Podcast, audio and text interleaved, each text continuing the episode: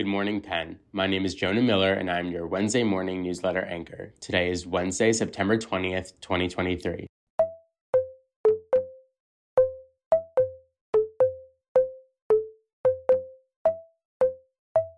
In today's newsletter, campus political organizations celebrated National Voter Registration Day by encouraging new registration among students. Today in DP history, in 2018, the DP reported that then President of Penn, Amy Gutmann, was the highest paid leader among nonprofit organizations in Philadelphia, earning over $3 million during the 2015 to 2016 fiscal year. Today's top story is 36 Penn faculty members signed a letter in support of the Palestine Writes Literature Festival, calling for Penn President Liz Magill to amend her statement to support a diversity of views on campus.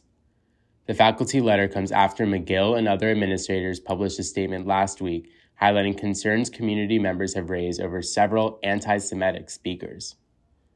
In university news, the Graduate and Professional Student Assembly launched a meal voucher program last semester. In additional news, two senior Penn dining administrators departed the university over the summer, including the manager of Hill Dining, which faced numerous health code violations last year. Now we will hear from Lara Coda, who will tell us a little bit about her story coming out in today's newsletter. Hi, everyone. My name is Lara Coda, and I'm a student life beat reporter for the Daily Pennsylvanian, as well as the liaison between the DP and Penn student governments. My latest article talks about a meal voucher pilot program that GAPSA launched last spring and looks at why it was created, what were its successes and challenges, and how its lessons can be used to create future programs battling food insecurity that graduate students actively face. Thank you for listening to today's Penn Daily News Briefing. I'm your Wednesday morning newsletter anchor. Tune in tomorrow to hear Thursday's top stories.